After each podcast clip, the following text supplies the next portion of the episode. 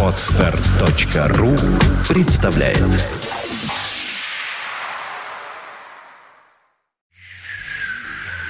You're listening to Internet Radio Funtank FM. Экипаж на Фонтанка FM. Да, не, не, не, не, программа про самолеты, судя по звуку. Андрей Меньшенин в студии. Привет, привет, рад тебя видеть. Э, Привет, Дмитрий, да, вот вновь мы начинаем наш э, часовой полет. Сегодня вновь без Сергея Иванова, опять он где-то летает. э, Ну, настоящий пилот. э, Ивановых ветром унесло в открытое пространство. Да, наверняка. Ну вот, а, в общем, летают где-то господа, а мы сегодня поговорим как раз про ветер. Как э, была, собственно, заявлена тема, это ураган Святой Иуда, как окрестили его европейские метеорологи. Вот он пришел в Петербург, и э, мне почему-то показалось, что наверняка э, у кого-то возник вопрос, как насчет самолетов, которые по этому воздуху летают, а тут, понимаешь, ураган на их пути. А я, кстати, бы штиль тоже называл бы, например, вот в пику. Например, такой полный штиль. Грешный Степан. Ну да, весьма, э, весьма оригинальное название. Такая хорошая погода, представляешь, 20 тепла, солнышко светит, ни ветерка. А почему грешный тогда? Ну а почему ураган святой? Елы-палы. Ну да, с другой В стороны. противоположность, да, на Петербург опустился штиль грешный Степан. Весьма, да. Вот. а, и все-таки вот про а, Иуду. Э, Как ты, наверное, мог видеть э, в новостях, МЧС предупреждала, в частности, что будет э, ветер порывистый 25 метров в секунду и различные там осадки. И, как мы видим, за последние сутки этот Иуда уже натворил много всего плохого. Повалил деревья, отключил электричество и страшные-страшные вещи. Но сегодня такое недержание дождя было из этого Иуды. Абсолютно.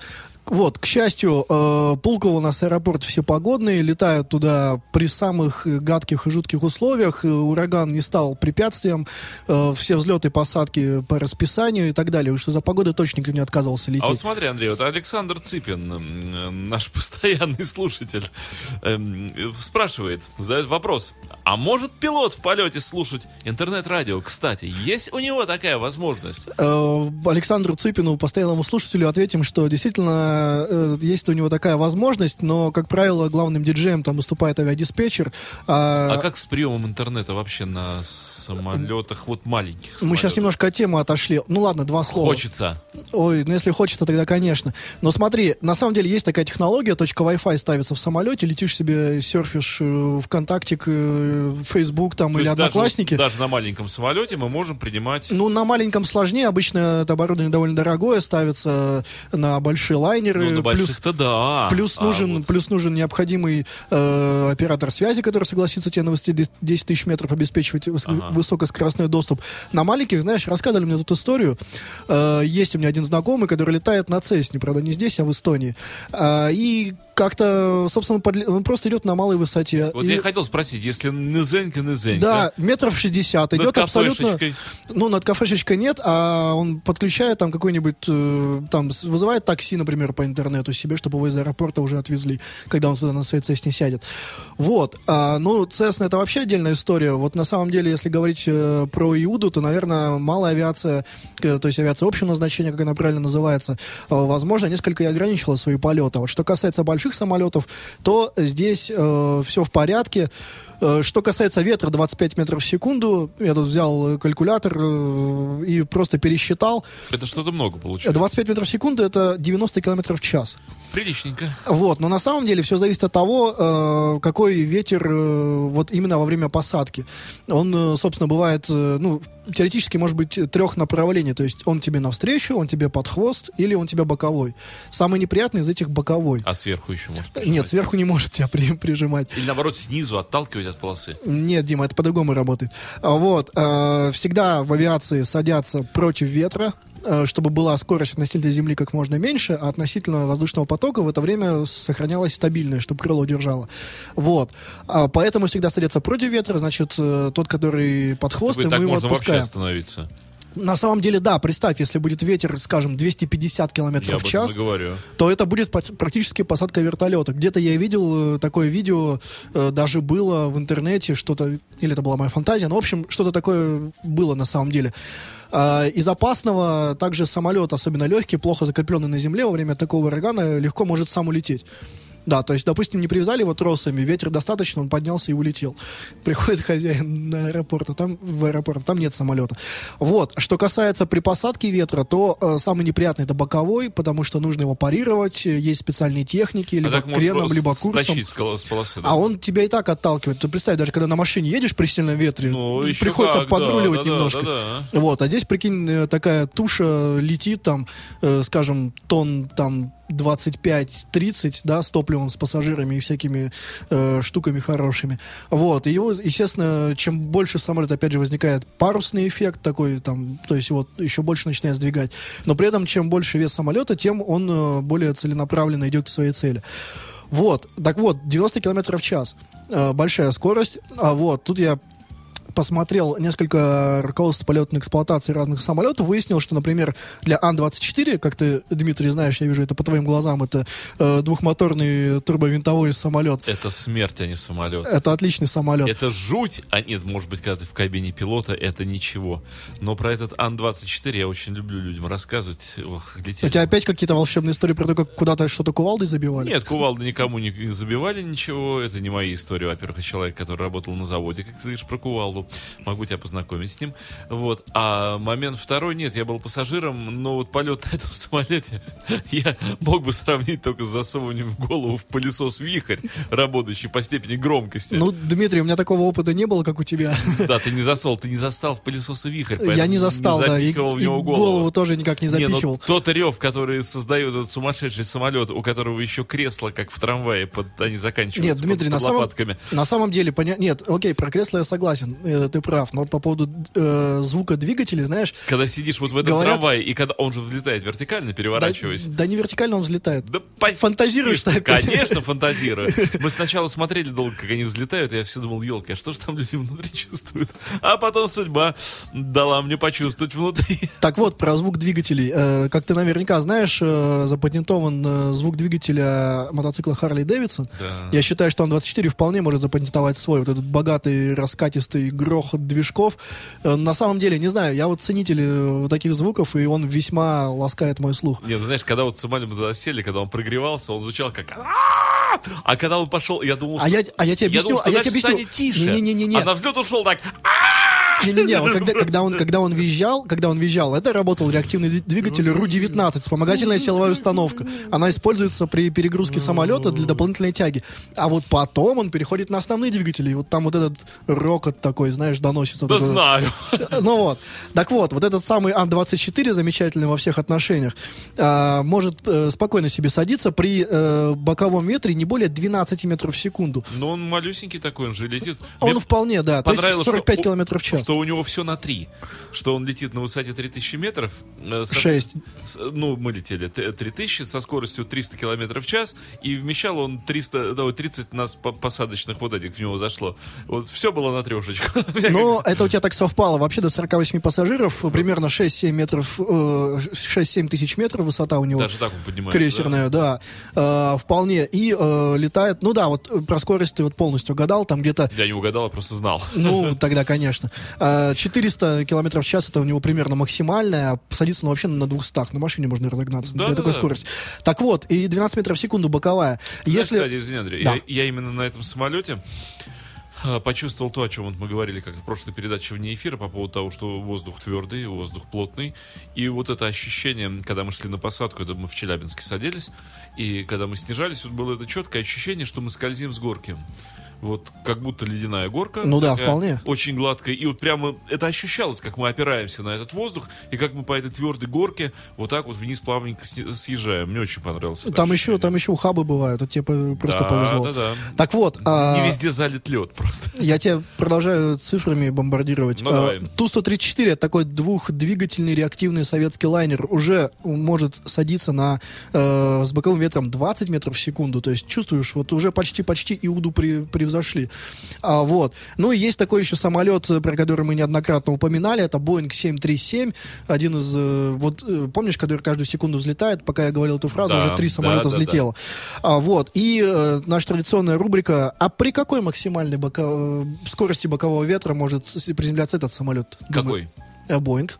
737 800. Боинг при максимальной боковой, да, я подумаю. Ну, прикинь. Ну, он здоровый, да? Ну, он побольше, чем Ан-24, но чуть-чуть побольше, чем Ту-134. Побольше? Ну, конечно. Ну да, Да. 134. Да, Но да, да. меньше 54. А, меньше, меньше 54. Ну, хотя, ну, Ну, примерно, сравним, ну, сравним. да. Вот, вот как 54 Ну что же, я думаю, что боковой, да? Да. Идет о боковом. Ну вот я думаю, что вот эти самые километров 80-70, наверное. Ну, в метрах в секунду, да. у меня тут просто все данные Ну, да, в метрах. ну давай 20, 15-20 я бы... 15, 20, 17 метров в секунду, Ну, правильная цифра. Ну, я идеально. да, просто вообще угадал, да, почти. Как не знаю, кто. Почти угадал. Метки Вот, Гуд. абсолютно. Вот, ну представь, в общем, э, то есть, в принципе, да, у нас э, ветер э, во время Святого Иуды, э, вот этого урагана, он э, 25-28, как предупреждал МЧС, это порывы ветра, это важно, это не постоянная скорость. Ну да. Но, естественно, при посадке эти порывы тоже учитываются, чтобы обезопасить э, полет, чтобы его э, как-то сбалансировать самолет при заходе, стабилизировать и так далее. Вот, а, поэтому, естественно, этот ветер э, учитывается обязательно. Также немаловажна э, турбулентность, а при ураганах ты понимаешь, да, когда, как ты рассказывал, по скользкой горке вы спускались, а так получается, что вы по шпалам катитесь вниз, вот это вот дребезжание Ну, конечно, все да. время. А если попал в большую турбулентность, то там вот эти вибрации нарастают, и вообще страшные вещи могут твориться. Слава богу, что есть метеолокатор в самолете, и пилоты могут легко все эти турбулентности об- обойти. Кстати, знаешь, вот именно к полету на самолете Ан-24 э, относится вот это мое понимание, что мы ничего не понимаем, в отличие от профессионалов. Ну, в, в любой области есть профессионалы. И все, Разумеется. и все остальные. Это вот когда мы уже летели из Челябинска в Магнитогорск, э, в нашем понимании полет проходил совершенно нормально, хорошо. Вот эта небольшая высота там в районе трех Но видишь, они обеспечили вам Так смотри, нормальный полет. смотри, то есть было все отлично, а с нами летели летчики. Сзади и сбоку сидели ребята в кожаных летных вот этих всех э, местные. И вдруг в какой-то момент, то есть мы вот летим, летим, все было очень хорошо. В какой-то момент я вижу, что вот эти, которые профессионалы, которые летчики, они вдруг очень нехорошо напряглись. Они так напряглись, они смотрят в иллюминатор, они смотрят друг на друга, они что-то очень нервные, тяжело и плохо переговариваются, прямо вот на такой измене. Я смотрю, ну все хорошо. Мотор работает как работал, летим ровно как это. Вот я не понял, что произошло. То есть их перенапряжение было просто ужасное. Когда мы приземлились, вот эти летчики, их было пять человек, Ага. они аплодировали экипажу. Ого. Да, вот эти пятеро, они пошли в кабину, они жали руки, они аплодировали. Я тогда еще больше напрягся, потому что я понял, что я ничего не понял. Я увидел их реакцию, я пытался отследить весь этот процесс. Думаю, ну а что? Ну, я понимаю, что что-то не то происходит, очень плохое происходит. Ну, как бы все хорошо. Вот. А, ну, Что было на самом деле... Вот, Ну, Дим, на самом деле... э, вот жизнь профессионалов, сумасшедшая. Нет, внутренняя. профессионал это все замечательно, но э, здесь я внесу свою нотку скептицизма к твоей истории, как обычно. На самом деле, на э, первый взгляд, очень сложно без приборов определить э, что-либо, там, Что опасности и так далее. так? Но если, знаешь, там, только если может быть что-то очевидное, вроде там дым с э, двигателя повалил, тогда, конечно. Я тоже смотрел Вот. в э, окошечки боковые. Может, может, их напрягла сплошная облачность внизу, но Ясно было до невозможности. А, но если, кстати, ясно до невозможности, и, допустим, там хорошая погода, жаркая, значит, где-то э, грозовой фронт рядом. И вполне вероятно, что ты можешь да, очень неплохо загреметь, э, особенно вот такие жаркие дни летние. Вот. Но, опять же, есть метео... по- По-моему, это зима была, по-моему. Ну, и опять же, есть, ме- ну, зимние грозы тоже бывают. Опять же, есть метеолокатор, и это все очень можно легко обойти. Вот, Гера Филатов нам пишет э, в чате, тут э, задают вопрос по поводу э, ветров на эшелоне, когда мы как раз хотел перейти. А, вот, э, ты Слушай, а может мы твою заявочку послушаем? а давай вот я расскажу про этот... э, Про ветра на эшелоне. про ветра, а потом Давай. мы как раз в тему эту песенку поставим, Хорошо. которую мы знаем уже с тобой какая. А, смотри, вот я тебе сказал, что 90 км в час это, ну, весьма, да, ощутимая скорость Ну, бока- да. боковая при э, посадке. И на самом деле многие пилоты, я уверен, э, в зависимости, конечно, от типа воздушного судна, скорее всего, откажутся от посадки э, при таком постоянном боковом ветре или угрозе порыва, э, ветра порывами. Вот, но как Так, ты а извини, пожалуйста, А. а. вот что происходит, э, ну прямо называется, чтобы руками потрогать, вот детально, конкретно, что происходит с машиной, когда она идет на посадку, и вот такие порывы, скажем, 90, а может быть даже и 100 метров, начинают э, бомбардировать машину сбоку. Ее просто начинает тупо сносить. Причем, э, понимаешь, То есть может очень, в полосу очень, не вписаться в посадочную или Да, что? да, очень важно, когда ты идешь на посадку, очень важно стабилизировать полет полностью, траекторию. То есть у тебя вектор направления есть вот этот. То есть прикинь, вот эта вот вся масса там тонн летит в одном направлении. То есть, ты понимаешь, знаешь, э, я- физика. Меня всегда удивляло, я никогда об этом не задумывался.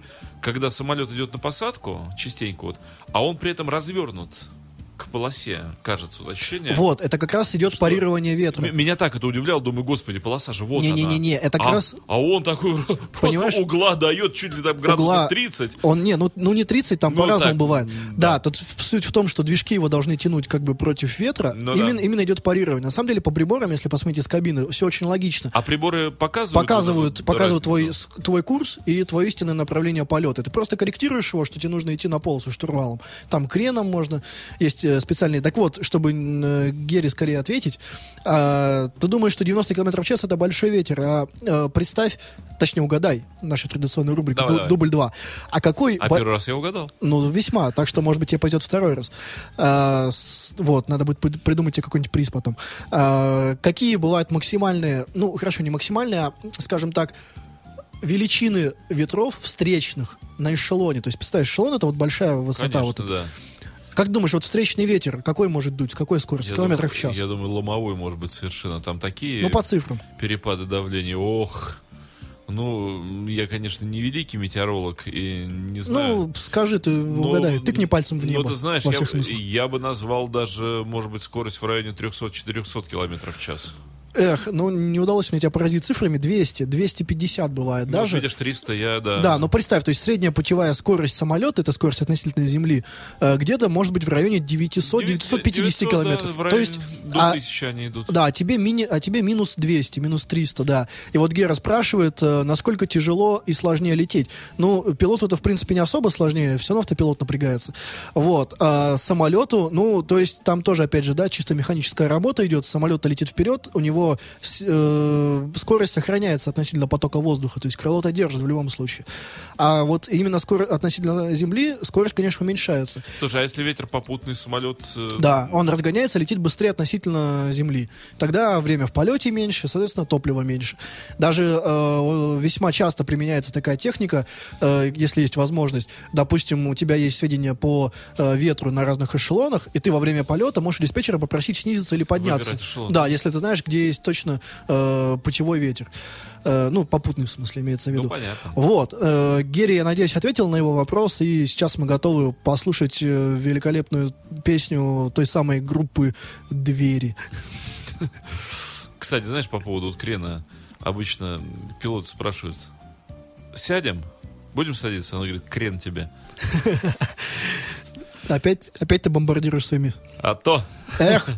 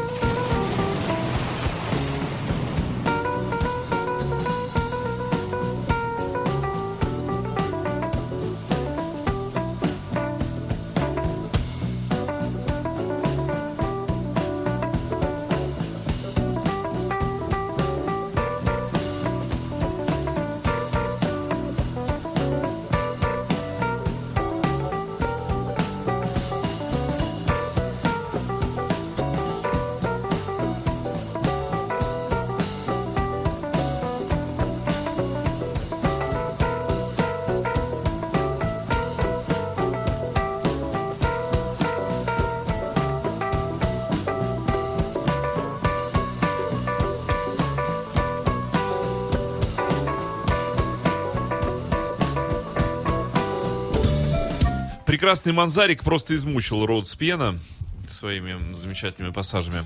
Да. Так вот, а, продолжаем мы сегодня говорить про то, как э, святой Иуда мог бы испортить э, жизнь пилотам, э, авиапассажирам и всей авиации в целом, но, к счастью, он этого не сделал. Испортить жизнь грешному Степану. Да, греш... штиль грешный Степан. Был разметан святым Иудой в клочья. Абсолютно. Так вот, а, э, смотри, значит, э, поговорили мы про ветер, да, что эта штука, в принципе, э, как огонь, она может, может быть полезная, может там э, сильно помешать. А, но э, кроме... Как раз, кстати, поговорим про э, твоего любимого грешного Степана. Так как его сопровождает одно э, тоже весьма неприятное для пилотов, да и в принципе для всех людей явление, э, такое как плохая видимость. Э, туман, дымка, Ну да, и никто его не раздувает. Никто не раздувает. Грешный Степан как опустится, так и все. А, Он вот. давно опустился. Так вот, а, смотри, а, недавно совсем, а, буквально пару дней назад, во Внуково, московском, вот этот как раз пришел грешный Степан. Опустился, значит, укутал он всю свою Москву туманом, э, дымкой. и- Порочным туманом. порочным туманом нифига не было видно. Видимость была всего 5000 метров, а это, чтобы представлять, Я знаю, сколько. да, это, это, о- это очень немного. Для, Очень особенно, когда ты летишь на скорости 250 км в час. Особенно, когда летишь по направлению к земле, где должна быть полоса. И только за 5 километров ты можешь ее увидеть. Ты пролетаешь ее там за секунды буквально. Так вот, э, плохая видимость была, и по несчастью так случилось, что во Внуково, куда совершается весьма существенная часть авиарейсов из Пулково, там, по-моему, если не ошибаюсь, около 20 рейсов, э, в принципе, из Москвы в, в Петербург в день совершается компаниями Аэрофлот и Россия совместно, А, и Трансаэро тоже. И примерно чуть ли там не треть во Внуково. Так вот, и представь себе, вот этот грешный Степан, значит, творит э, свои ужасные вещи, а в это время во Внуково ломается система точного захода на посадку. Какая прелесть. Абсолютно. Э, буквально в двух словах. Э, как э, работает такая система? Значит, перед нами есть э, бетонная такая дорожка шириной примерно 2,5 километра, ой, извиняюсь, длиной, да, 2,5 километра, а шириной 60 ки- э, метров. Ну, такая небольшенькая. Такая, да. Э, вот. Кстати, э, э, вспомнился анекдот. Не совсем в тему, но я, я все равно расскажу.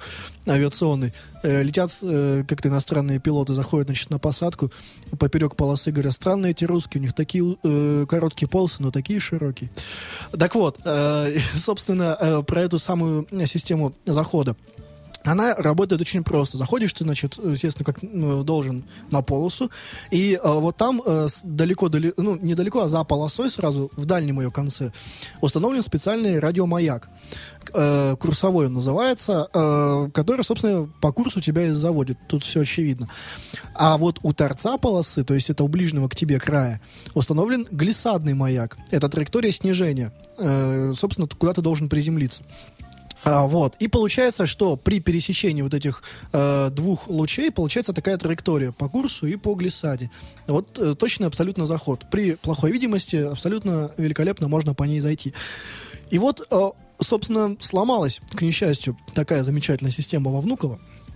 И э, пришлось самолетом, э, несолоно хлебавший, уходить на А запасный как аэродром. кострами, кострами выкладывают. Кострами только в фильме бывает. Ну и опять... Брюс Уиллис костры зажигал, я помню. Факелы. О, кстати, про эти... Я думаю, нам надо будет как-нибудь сделать отдельный эфир по поводу всех этих ляпов в фильмах. Это тема абсолютно бесконечная, потому что можно взять в любой практически фильм или компьютерную игру, или книгу, где Ну, упоминается во-первых, самолет. Мой, мой любимый фильм «Самолет президента». Это Самолет президента, Чистое да. безумие. вот, Абсолютно. Ну, а классика является, конечно, фильм Экипаж. «Экипаж».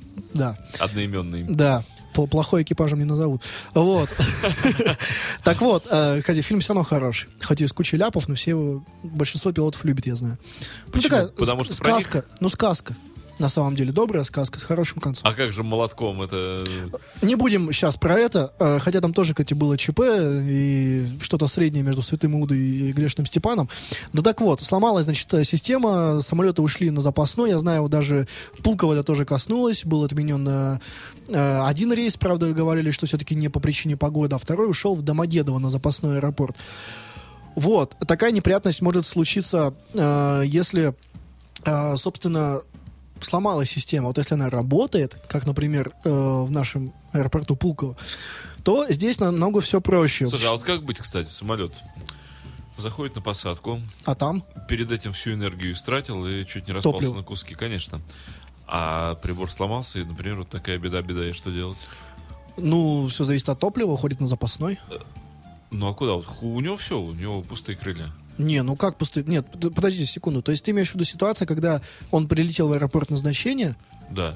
И, у нее, и там сломалась система точного захода на посадку. Да, а у него уже топлива нет. А здесь э, действуют э, правила безопасности, э, которые включены в федеральные авиационные правила, где написано, что у тебя при посадке после касания должен быть в баках 45-минутный запас топлива. А, Вот. так И это тебе позволит абсолютно просто уйти на запасной А аэропорт. когда топливо сбрасывают, в каких случаях? А это тебе же Николай рассказывал э, много раз, э, что когда э, масса самолета в воздухе превышает максимальную посадочную массу, то есть он приземлившись может там просто борозду проделать в Ну этой да, полосе. долбануться. полосу. Вот, да. И вот э, именно в этот э, момент, чтобы Слушай, ну а облегчить свой ведь то полет. топливо это же денег стоит, это же А что делать? Ну, понимаешь, да, Фактически доллары. доллары улетают в воздух, Да. распыляются, не достигая земли. Ну, закон э, сохранения всего в природе, они потом молекулы эти падают на землю, превращаются в нефть, их опять выкачивают и покупают за. превращаются, да? Я уверен, да. Хотя никогда не видел, но у меня есть такая уверенность. Вот. а, и а, это, кстати, может э, случиться как раз в тот момент, когда у тебя сильный попутный ветер, когда ты думал, что будешь лететь два с половиной часа, а пролетел за два. И у тебя на полчаса еще топлива, и вроде как бы можно и сесть, если позволит масса, но с другой стороны нельзя. Тогда идет, э, придется сбрасывать. Так вот, а если плохая видимость, то э, есть э, следующие метеоминимумы. Большое сложное слово из нескольких слогов. Вот, э, здесь можно обратиться к ИКАО, это Международная организация гражданской авиации, вот, которая регламентирует следующие метеоминимумы. Есть первая категория, это самая простая. Э, значит, допускается посадка при дальности видимости на ВПП, на взлетно-посадочной полосе, не менее 550 метров. Это уже третья. Это первая, Нет, самая нет, простая. Третья. А, ВПП, я думал ВВП. Нет, это ВПП. Я стал думать, скольких ВВП, я знаю. Да, а это вот ВПП. И э, нижняя граница облаков не менее 60 метров. То есть ты вышел перед тобой полкилометра, 60 э, метров э, у тебя высота, То и есть ты, видишь... Ты из-за облаков выходишь, у тебя 60 метров до земли. Да, это означает, э, что вот, э, на, вот в этой точке, за- вот на этой дистанции, на этой высоте, ты должен выключить автопилот и далее идти уже, собственно, на посадку. То есть ты ее уже должен найти. То есть до этого момента ты шел по этой точной системе захода. Через все эти облака, туманы и прочие гадости.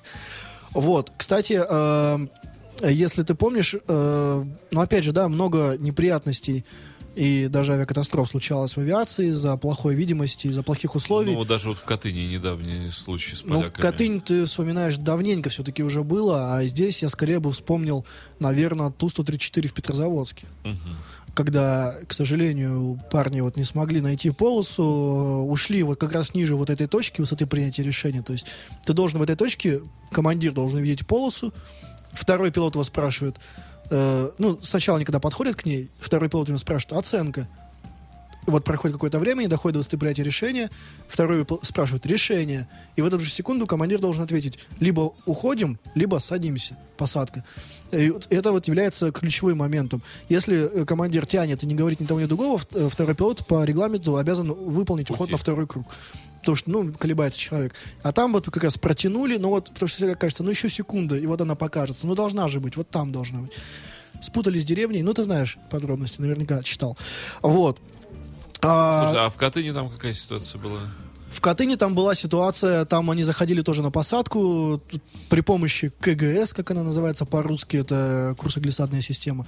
А, вот, а, использовали ее, но а, там они тоже не увидели полосу, и тоже были, должны были уйти. Но вот по официальной версии был некий э, Приказ сверху, типа, са- да, са- был садись, некий садись. чел- человек в кабине, который приказал продолжать, несмотря ни на что. Хотя на самом деле, вот я э, когда слушал запись э, э, вот, э, звуков из кабины, ну, не знаю, мне вот, ну, кажется, любому пилоту и любому, кто как, хоть как-то относится к авиации, было очевидно, что нужно было уходить, потому что там орала сигнализация «Опасная земля».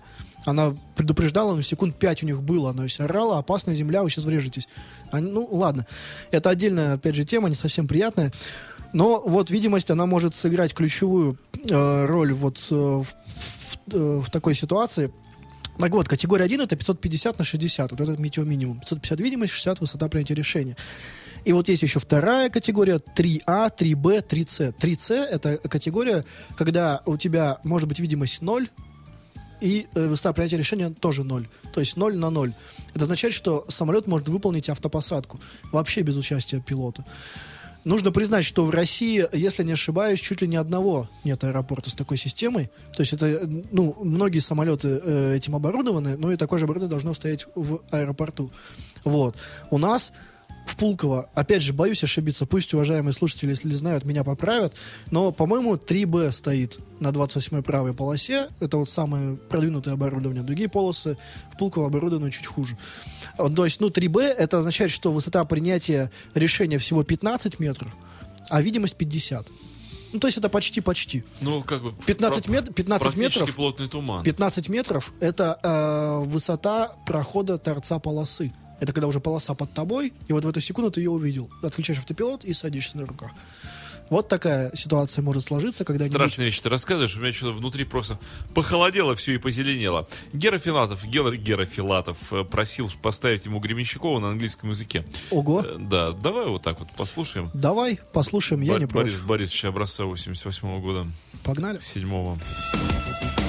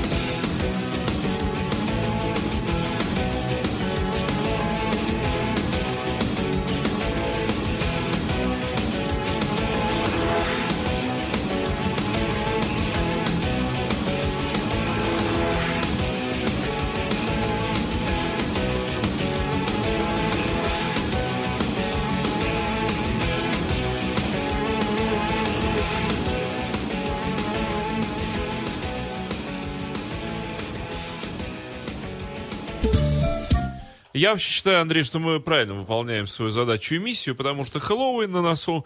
Уж надо застращать, так застращать людей. А чем мы можем стращать их, кроме как самолетами? Или ураганом э, Святой Иуда, или штилем э, Грешный Степан. Да, поэтому вперед. Э, Абсолютно. Нагоним их страха еще больше. Да, так вот, э, давай попугаем, пожалуй, их тогда еще. Вот про курсоглиссадную систему. Помнишь детский Ну. стишок про попугая? Нет. Попугай говорит попугаю, я тебя попугай попугаю. Попугаю в ответ попугай, попугай, попугай, попугай. Ну да. Тоже Отлично. к авиации имеет отношение. Абсолютно, полеты сплошные. Так вот, а, хочу, чтобы ты пару цифр угадал. Давай. А, КГС, вот я тебе рассказал. 17,48. Нет, а, смотри, ну, попытка хорошая. А, Вот во- пока звучала чудесная эта песенка, ты мне рассказала про то, как несовершенна система Летная. летная абсолютно. А, и на самом деле технологии-то совершенствуются, но вот я тебе рассказал про, точ- э, про точную систему захода на посадку, КГС, да, ку- курсоглиссадная система. А вот угадай-ка ты, когда изобрели сию замечательную вещь? Ну, я думаю, что... Год желательно. Ах, год. 68-й. Не, Когда? 1930. Ого-го-го. Вот так вот. Так вот. Какие молодцы. Давно уже, давно уже люди летают таким образом, и Да. э, весьма это удобная вещь. Так вот, э, что еще страшного теоретически в условиях урагана Святой Иуда э, может случиться, чего не может случиться э, э, в условиях э, штиля э, Грешный Степан. Э, еще может быть такая неприятность, как молния. Представь, самолет, большая металлическая штуковина, летит себе, а тут рядом грозовое облако Бадац. Из которого туда-сюда электричество. И как бы, извини, ты знаешь всегда, что молния, она всегда ищет кратчайший путь во Да. что-нибудь металлическое, да, желательно. И тут как раз удобный Ну, случай, да, она думает... в корпус. Ну, Вот, что? она думает, ударю-ка я туда. А, вот, и что же случится с самолетом, если... э, Попадание молнии да. прямое. Что случится с самолетом? ну, как ты думаешь, сгорит он или нет? А, ну, во-первых, по закону распределения электрической энергии, те, кто внутри, они вроде как в безопасности. Потому что по контуру А расходят. те, кто снаружи? А те, кто снаружи, те ангелы. Э, Но я думаю, движки могут, конечно, пострадать изрядно, э, в первую очередь. Ну, и еще, я думаю, что всякие неприятности Ну, смотри, произойти. давай А- запо- а- оборудование, я думаю, может глюкануть только так. А давай за- запугаем э, людей окончательно, потому что на самом деле, э, вот если в Гугле ввести вопрос, э, что будет, если в самолете э, в Гугле, вот я не специально оставил последнее слово, то самое популярное будет как раз, что будет, если в самолет ударит, мол- да, И ударит что, молния. что пишут? А, пишут много всего хорошего и плохого. Из плохого, да, сразу по традиции начнем. 14 августа 2010 года в приземляющийся самолет колумбийской авиакомпании ударила молния. Что же с ним случилось? Самолет раскололся на три части. Да ты что? При приземлении 114 человек погибло. Обалдеть. Ой, извини, всего лишь пострадало, один погиб. Обалдеть. А вот 12 мая 2011 года, Может, они просто о полосу долбанулись? наверное, ну, да, по- поэтому- скорее по- столкновение, чем от молнии, но тем не менее. Поэтому-то Натра и развалился. Да, но опять же Колумбия, да? Все мы понимаем, что Да, там да, далеко да. не самые, наверное. Нарко- наркокартель там. Да, да, да. 114 человек. А Вот.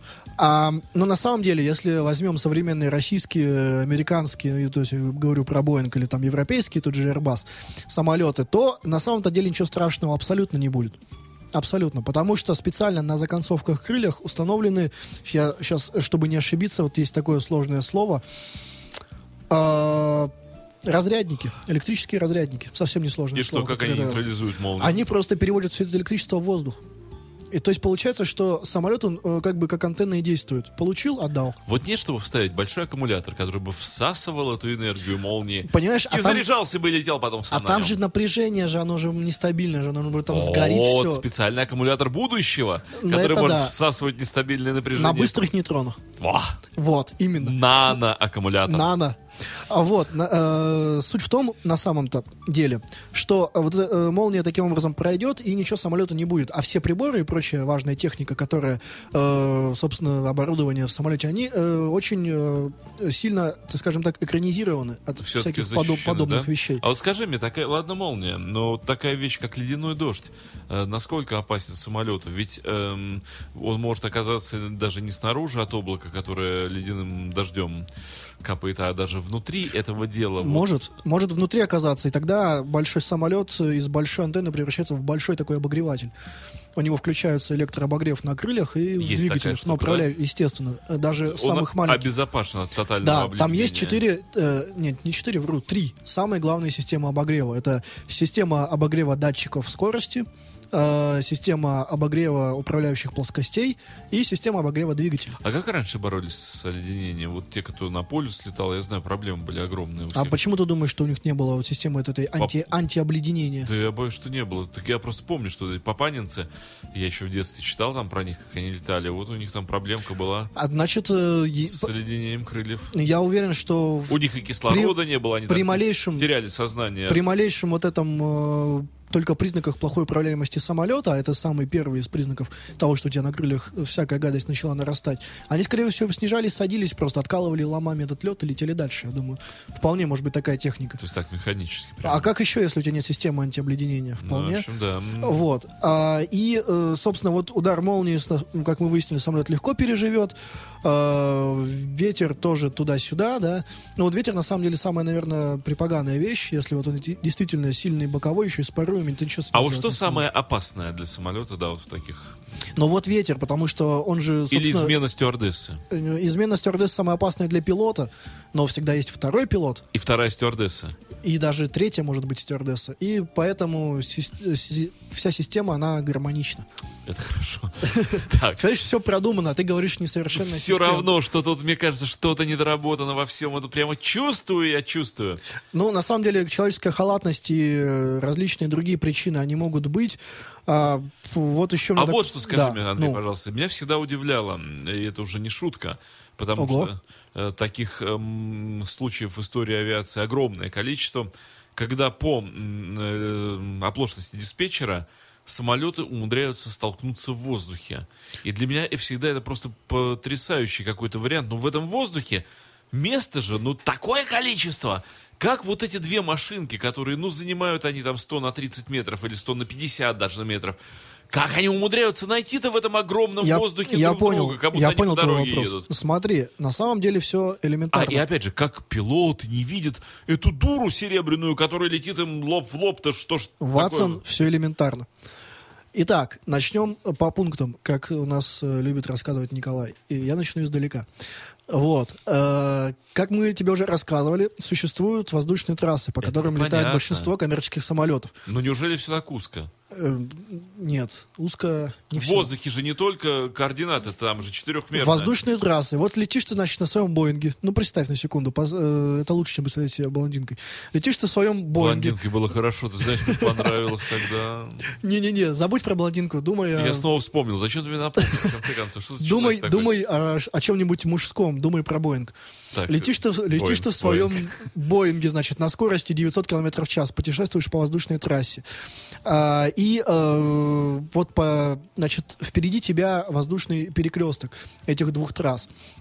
И так случилось, что при э, хватило диспетчера, он отбежал по какой-либо причине, и не было з- на Ну, понятно, диспетчера. проспали, ну... Остался самолет один на один с собой. Летит второй самолет по воздушной трассе. Также, опять же, совпало. Ты представляешь, да, ну, вот доля вероятности, насколько это все должно совпасть. Это понятно, как они а, умудряются, ведь смотри, ну эти линии, там же кроме право-лево еще есть выше-ниже. Выше-ниже как, есть. черт возьми, могут два вот этих вектора оказаться в одной точке, но это просто башка не может Но вот если мы вспомним, себя. Допустим, случай, когда э, Ту-154 из... Да э, когда Пахтакор разбился, когда э, еще куча, это я беру... Ну, вспомним, когда вот Тушка разби- э, встретилась с э, Боингом DHL грузовым да, в да, Европе, да, там, да, с да. детьми, вот этот ужа- ужасный Ну да. случай. Ну, давай ну, вот на его примере.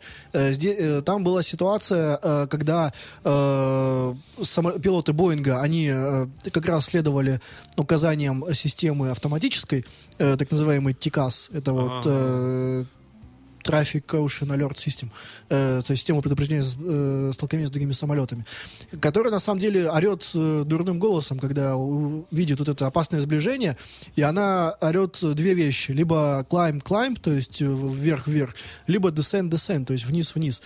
И вот, значит, подлетают они, А, и нуж- тут нужно понимать, что самолет, э, вот много в авиации, оно э, старается к точности вести, но оно чуть-чуть все-таки условно. То есть, Вот я допустим, говорю, говорю, недоработано. ну, здесь это на самом деле не так важно. Допустим, есть у него эшелон 3.2.0. Это, 3, ну, это высота 32 тысячи футов. Но на самом деле он, допустим, летит 31 800. Понимаешь, да? А самолет, который под ним, он, допустим, летит... э, у него эшелон 3.1.0 в- встречном направлении, но летит он 31 200. И получается, что между ними уже не 1000 футов, а, соответственно, 600. А там еще какой-нибудь порыв ветра и так далее. Ну, опять же, пугаться не надо. Это ситуация обычно всегда разруливается диспетчером и кучей систем, но так сложилось в этот раз, что не разрулили. И как раз тут пилоты э, стали э, руководство системой, которая им говорит descend, descend, э, то есть э, снижайся, а э, диспетчер-то не проспал. И он говорит пилотам э, Туполя, для расхождения с встречным бортом поднимайтесь. Понимаешь, да? И вот они здесь как раз и встретились, поэтому на одной высоте. Вот. Ужас. А по поводу того, когда ты говоришь, что ты видишь, эта серебряная дура летит, э, представляешь, скорость, да, какая? Ты ничего не успеешь сделать. Даже э, помню, по-моему, в советские годы был такой норматив, не знаю, действует ли он до сих пор, что во время полета э, на эшелоне, вот э, в Ту-154, нельзя закрывать шторками окна. Ну, там, Да. там солнце светит тебе, допустим, глаза, неприятно сидишь, но ты не можешь закрывать, не можешь закрыть, пилот не может закрыть. Дескать, он должен успеть увидеть встречный самолет, в случае чего, и успеть отвернуть. Ну вот я... э, Абсолютно нереалистичная Опять же, из, ситуация. из моей практики полетов на самолетах, не помню. У тебя богатый опыт. Не смотрю. помню же, откуда, куда мы летели, но на Тушке мы летели в 154 И В как- 90-е, небось. Да, конечно. И в какой-то момент э, пилот заложил очень резкий вираж, э, причем там на эшелоне, мы были на высоте. Вот, вдруг машина пошла на такой хороший, мощный вираж влево э, с углом. И буквально после выполнения этого виража, я сидел справа у иллюминатора, я в такой очень близкой от нас, на близком расстоянии, я увидел военный самолетик. Вот он шел от, справа.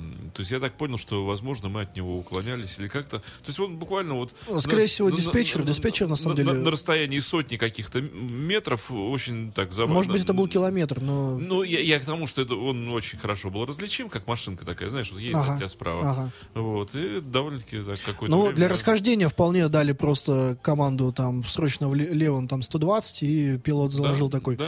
А, ну, видишь, э, здесь ничего на самом деле страшного нету, опять же. Ну, тут небольшая специфика того, что борт военный.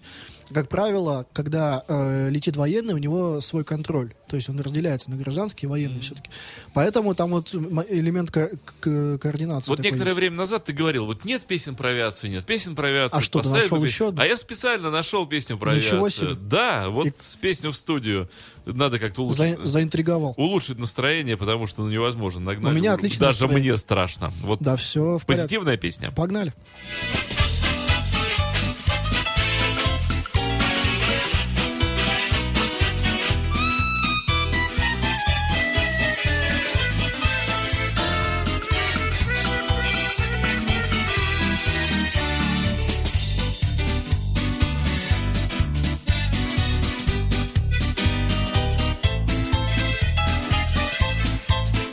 Только ты знаешь, я думаю, что это инструментальная э, версия этой песни, поэтому смысла долго слушать нет. Окей, окей. Петь нам явно, явно никто не будет, а жалко. Ну вот. Так вот, а, смотри, еще есть такая ситуация, эм, как э, турбулентность, вот эта неровность э, в воздухе. Ты знаешь, вот ты наверняка ведь не знаешь, что такое турбулентность. Конечно, и ламинарность не знаю. Э, м, э, Расстрою тебя. Я не просто знаю, а слишком хорошо знаю, что это такое. Ну вот. Э, так вот, когда, собственно, вот эта турбулентность, э, она может возникнуть не, только в воздухе сама по себе, когда вот ты летишь в облаках, а она может возникнуть из-за того, что просто самолет, особенно когда он большой, пассажирский, он ее за собой создает буквально. Конечно же. И называется в авиации такое явление спутный след. Э, Когда завихрения с э, кромок э, законцовок крыла, они вот такие два вих- вихря небольших, торнадо таких горизонтально направленных, создают вот эти завихрения и так далее. И есть специальные интервалы по времени, когда э, более легкий самолет не может заходить за более тяжелым. Э, рассказывали такой случай, не знаю, байка, наверное, может нет. Э, говорят, где-то в Америке было. Садился 747 э, двухэтажный, э, горбатый, этот четырехдвигательный гигант. А за ним э, заходила э, Цесна с инструктором и студентом, которые учились летать. И то ли пилот не досмотрел, то ли Цесна себя посчитала особо большой и крупной. И попала, к сожалению, Цесна в э, спутный след. И так попало, что они сделали бочку, то есть проворот по оси. Говорят, надо было видеть глаза вот этого э, инструктора после этого. Причем они шли в глиссаде, вот бочка в глиссаде, и они выворачивают, и после этого садятся, садятся, собственно, на полосу. А, Вот. э, Студент там вообще, я, Я думаю, больше... он там. Да, больше, наверное, не решался подняться в воздух. В общем, какая, ой-ой-ой. да, больше э, они, видимо, Ты знаешь, не кстати, летали. что да. бывает турбулентность такой силы, Какой? всас- всасывающей, что она засасывает маленький самолетик внутрь большого. Людей, деревья, дома. Нет, вот самолетик инсталирует его внутри себя. Ого. Да. Это же получается самолет внутри самолета. Да. То есть ты можешь лететь в самолете в то время, как ты летишь в ну самолете. просто этот маленький самолет становится частью большого, например, хвостом его. Да. Весь неплохо. самолет является одним хвостом. Пятым двигателем. Ну, типа того. Да, ну нормально, в принципе. Резервно. Слушай, так- так-то удобно. Вот. а, давай подумаем, что у нас еще может быть. э, А вот давай я тебе задам вопрос. Вот это неожиданно. Ну, рискни. Тоже по авиации. Жги.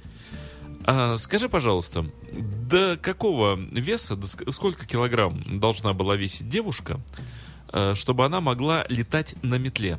По средневековым, я не шучу сейчас, по средневековым канонам э, католическим. Вот э, когда девушка могла сказать, нельзя меня жечь э, за то, что я ведьма, потому что я вешу больше, и таким образом на метле летать не могу, значит не ведьма. Эх, религия с авиацией. Люблю это То, пересечение. то- то- то есть вот сколько максимальный вес, который может поднять метла То по ты хочешь- католическим канонам? То есть ты хочешь сказать, что было время, когда женщины специально приписывали себе больший вес, чем есть? Да, таким образом они обезопашивали себя. Вот И- это времена. Ее нельзя было обвинить в том, что она ведьма, потому что не может ее метла поднять, потому что метла поднимает до Ну, до 50.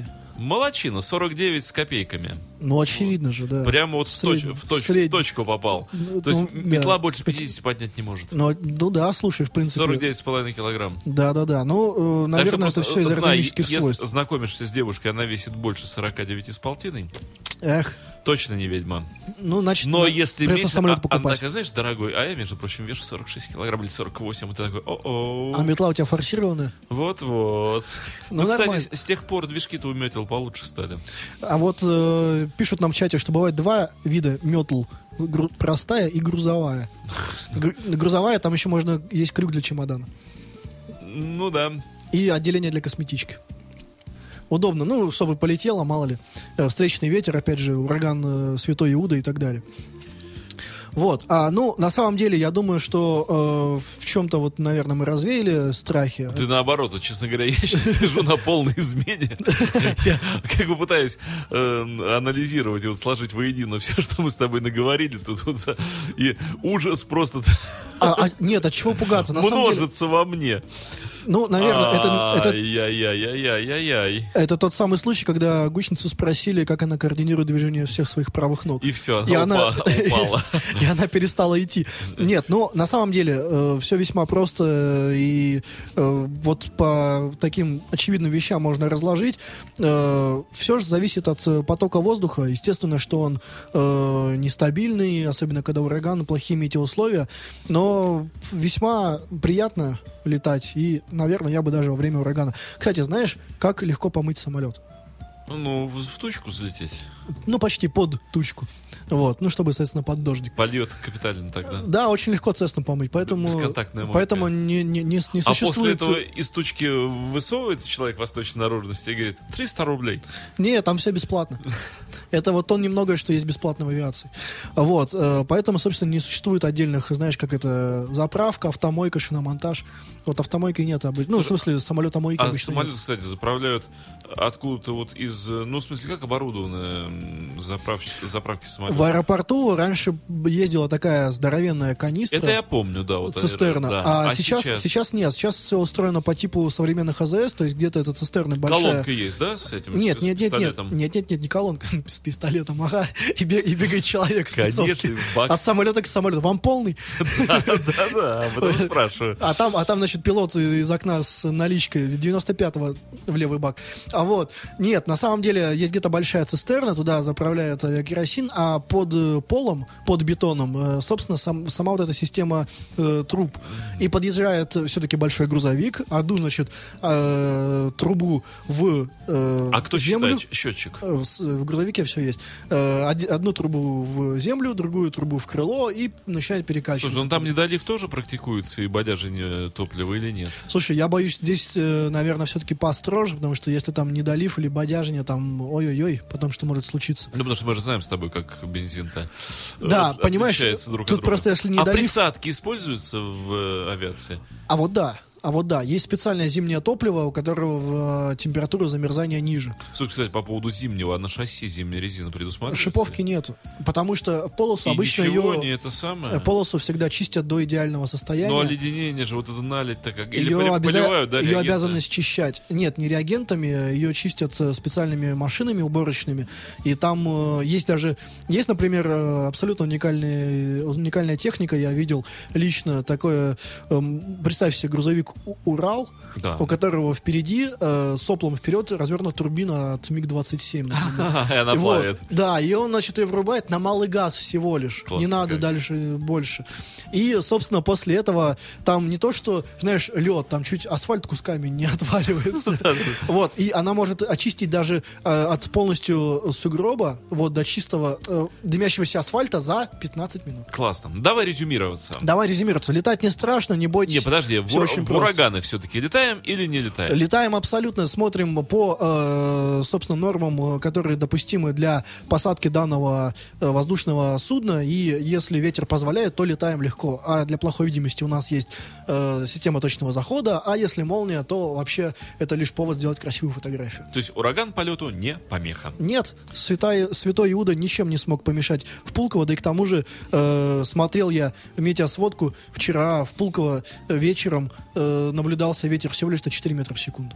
С, Да ты с порывами что? до 10. Так Всё- мало. Всего лишь, всего А лишь. где же эти 20-метровые порывы? А я в Ленобласти думаю, там, где были обесточены 13 населенных пунктов, повалено много деревьев, отключено электричество и э, прочие страшные вещи. Знаешь, мне кажется, они так просто древесину списывают перед зимой. Все, все может быть, да. Но самолетом это точно не помеха. Ну, хотя, ты знаешь, вот то, что творилось тогда три года назад, вот этот вот прошедший смерч, что ужасный, это, был, Да. это был настоящий торнадо, я просто вот был близенько-близенько от всего этого, Есть свои и впечатления. буквально через несколько часов я видел вот это, я проезжал вот буквально через 3-4 Я, я часа. тоже видел последствия, да. Э, это- это... волосы дыбом Причем я видел последствия месяца через полтора. Мы проезжали просто по загородной трассе и видели вот реально целые поляны с вот этим Ну, поваленным знаешь, а я лесом. буквально через несколько часов, вот когда это Да, да, да, это- просто выкошенные километры леса, а знакомые засняли на телефон.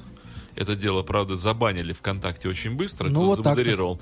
Это выглядело, то, что было снято на телефон, это выглядело один в один, как торнадо. Ого. Вот просто в копейку. Да говорили же, что и был, и был торнадо. Он шел под углом, знаешь, под таким очень самым в копье торнадо. И после того, как я видел вот эти вот столетние сосны, которые нам с тобой вдвоем не обхватить, сломанные как спичка, причем, знаешь, скрученные и разорванные, я...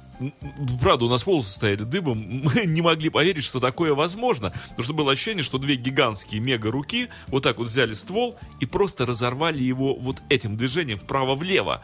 Ну так же не может быть, но, Ну это, да. но это есть. Ну, может, оно просто переломилось, когда Нет. падало? Да нет. А, а Ствол сломанный в двух местах еще к тому же. Ау. Представляешь? Сосна, вот такая столетняя, сломанная в двух Не, мне местах. кажется, там просто ударялось что-нибудь друг от друга. поэтому- Нет, нет, нет. Мы ходили, знаешь, там уж ходили, наблюдали, руками трогали. Дмитрий запугал, теперь мне даже страшно улицу. Да, ребята, все, будьте аккуратнее, берегите себя, пожалуйста. Летай- летайте смело. Переходим в русский час. Это были с вами, да, Андрей Меньшенин и Дмитрий Филиппов в студии. э, И программа про авиацию «Экипаж». Ну, через неделю. Абсолютно. Пока-пока. Пока-пока. You are listening. You're listening to Internet Radio, FM. Скачать другие выпуски подкаста вы можете на podster.ru